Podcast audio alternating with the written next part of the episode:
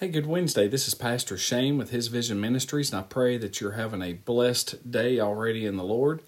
We've been in a trust series this week in our Nuggets, and today I want to look at Daniel chapter 6. Over in Daniel chapter 6 and verse number 23, the Bible says, The king was overjoyed and gave orders to lift Daniel out of the den, and when Daniel was lifted from the den, no wound was found in him because he had trusted in God. Notice there where it says, he had trusted in God. You know, in this verse, we see the incredible faith and trust that Daniel did have in God.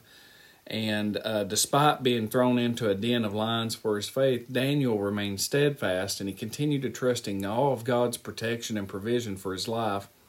And in the end, God did indeed deliver him from harm.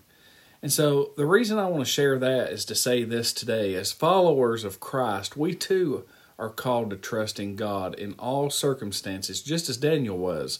You know, sometimes we may face the same dangers as Daniel, but we'll undoubtedly face trials and challenges in our life. I mean, that's just a given. And in those moments, we must remember that God is with us and that He is faithful to provide for us and to protect us.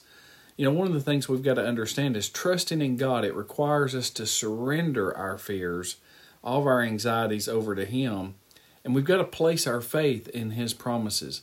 It also requires us to acknowledge that we cannot control every aspect of our lives, but what we can do is we can trust in the one who holds all things in His hands. Amen. And so let us follow the example of Daniel and let's trust in God with all of our hearts. May we cling to the promises and find the peace and strength in His presence his presence alone. And may we, like Daniel, bear witness to God's faithfulness, His goodness in face of all adversity that we may face in life. Hope you have a blessed Wednesday. We'll see you again on Thursday. God bless each of you.